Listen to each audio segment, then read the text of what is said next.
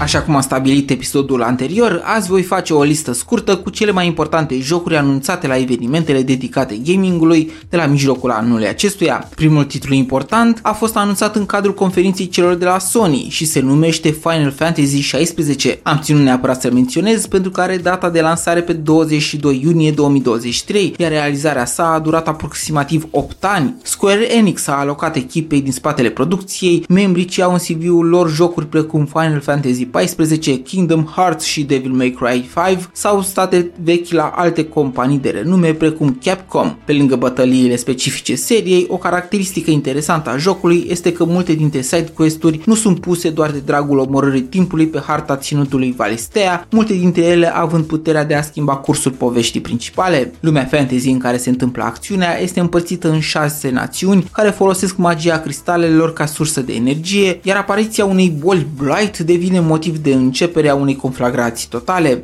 Cel care va trebui să facă pace se numește Clive și din păcate pentru fanii celebrei serii va putea fi singurul erou controlabil, dar producătorii ne promit că luptele purtate de el vor fi unele dintre cele mai distractive și cu mecanici puse bine la punct. Apropo, cei de la Square Enix promit că au învățat din greșelile pe care le-au făcut cu Final Fantasy 15 și că această lansare va oferi o experiență diferită din multe puncte de vedere, dar în cel mai bun sens. Jocul va fi pentru început disponibil doar pe consolele PlayStation, platforma pe care există și un demo pentru cei care vor să-l încerce. I'd heard rumors that you'd survived. Lord Rosfield, I've been looking for you for a very long time. I'll tear you apart with my hands! Try it. Now die! RPG-ul a cărei acțiuni se desfășoară în universul Dungeons and Dragons, Baldur's Gate 3 a primit un nou trailer și o dată de lansare. După aproape 3 ani în care jocul a fost în versiunea Early Access, în cadrul Summer Game Fest acesta a fost anunțat pentru data de 31 august 2023 pentru a primi lansarea oficială a întregului joc pentru PC și PlayStation 5.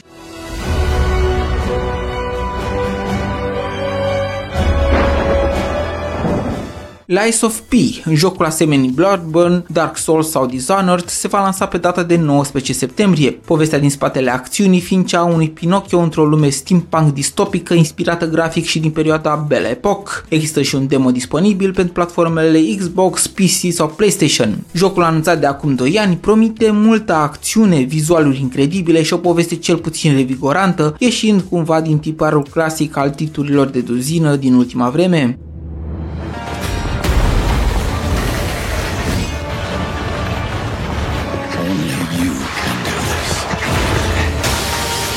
please. Starfield se vrea a fi pentru gamer ce este NASA pentru comunitatea astrologilor și pasionaților de spațiu. În cadrul unui eveniment dedicat numai lui, imediat după Xbox Showcase, jocul celor de la Bethesda, anunțat prima dată în 2018, este pregătit să ne facă exploratori spațiali, începând cu 6 septembrie, 100 de sisteme solare și 1000 de planete, toate vizitabile, un open world în care lumea este un vast univers cosmic. Sincer, dacă le iese cum trebuie, are șanse să fie unul dintre acele jocuri capabile să lase o amprentă asupra industriei și, mă rog, și asupra spațiului de pe hard discul tău, ocupând cel puțin 125 de giga. These artifacts could be everything we've been looking for. Another great secret the universe is asking us to unravel.